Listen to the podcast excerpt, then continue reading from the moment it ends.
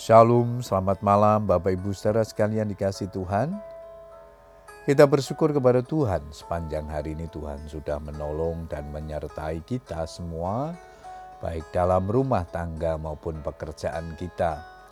Malam hari ini kembali kita berkesempatan untuk datang kepada Tuhan dalam doa-doa kita.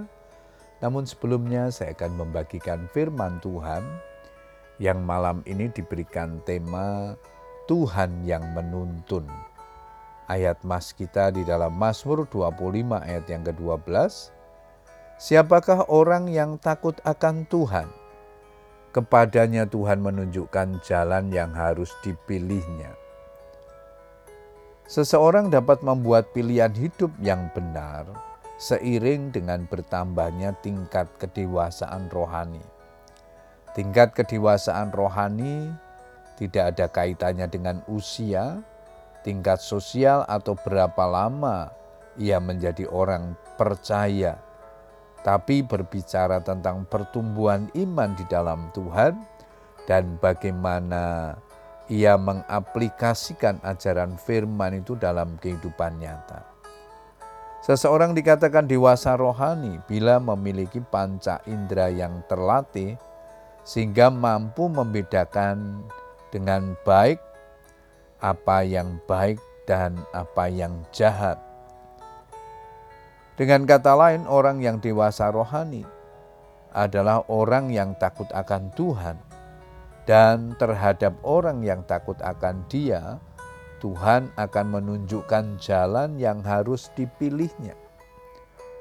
Rasul Paulus berdoa untuk jemaat di Filipi. Dan inilah doaku, semoga kasihmu makin melimpah dalam pengetahuan yang benar dan dalam segala macam pengertian, sehingga kamu dapat memilih apa yang baik, supaya kamu suci dan tak bercacat menjelang hari Kristus.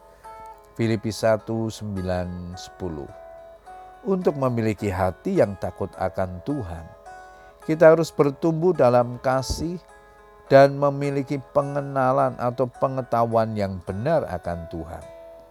Jadi, kasih dan pengetahuan ada dua hal yang saling melengkapi dan tak terpisahkan. Saat kita bertumbuh dalam kasih dan pengetahuan yang benar tentang Tuhan, kita akan beroleh kekuatan untuk membuat pilihan hidup yang benar. Saat kita memilih beribadah kepada Tuhan, Artinya kita datang ke gereja bukan sebagai rutinitas belaka, melainkan bersedia mempersembahkan seluruh keberadaan hidup kita kepada Tuhan. Supaya kamu mempersembahkan tubuhmu sebagai persembahan yang hidup, yang kudus dan yang berkenan kepada Allah, itu adalah ibadahmu yang sejati. Roma 12 ayat yang pertama. Ibadah yang sejati berbicara tentang ketaatan, kesetiaan, dan pengabdian kita kepada Tuhan. Kita berserah secara total kepada Tuhan dan percaya kepada setiap perencananya. Inilah yang mendorong kita untuk menuruti firman-Nya dan mengikuti jalannya, karena kita tahu bahwa jalan Tuhan adalah yang terbaik bagi kita. Mazmur 25 ayat yang ke-10 di sana dikatakan, segala jalan Tuhan adalah kasih setia dan kebenaran bagi orang yang berpegang pada perjanjiannya dan peringatan-peringatannya. Puji Tuhan, Bapak Ibu saudara sekalian yang dikasih Tuhan, biarlah kebenaran firman Tuhan yang kita baca, kita renungkan pada malam hari ini akan menolong kita untuk terus hidup dalam pimpinan dan penyertaan Tuhan.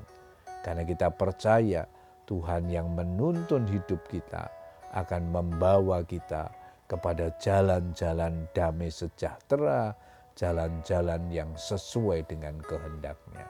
Selamat berdoa dengan keluarga kita, tetap semangat berdoa, Tuhan Yesus memberkati. Amin.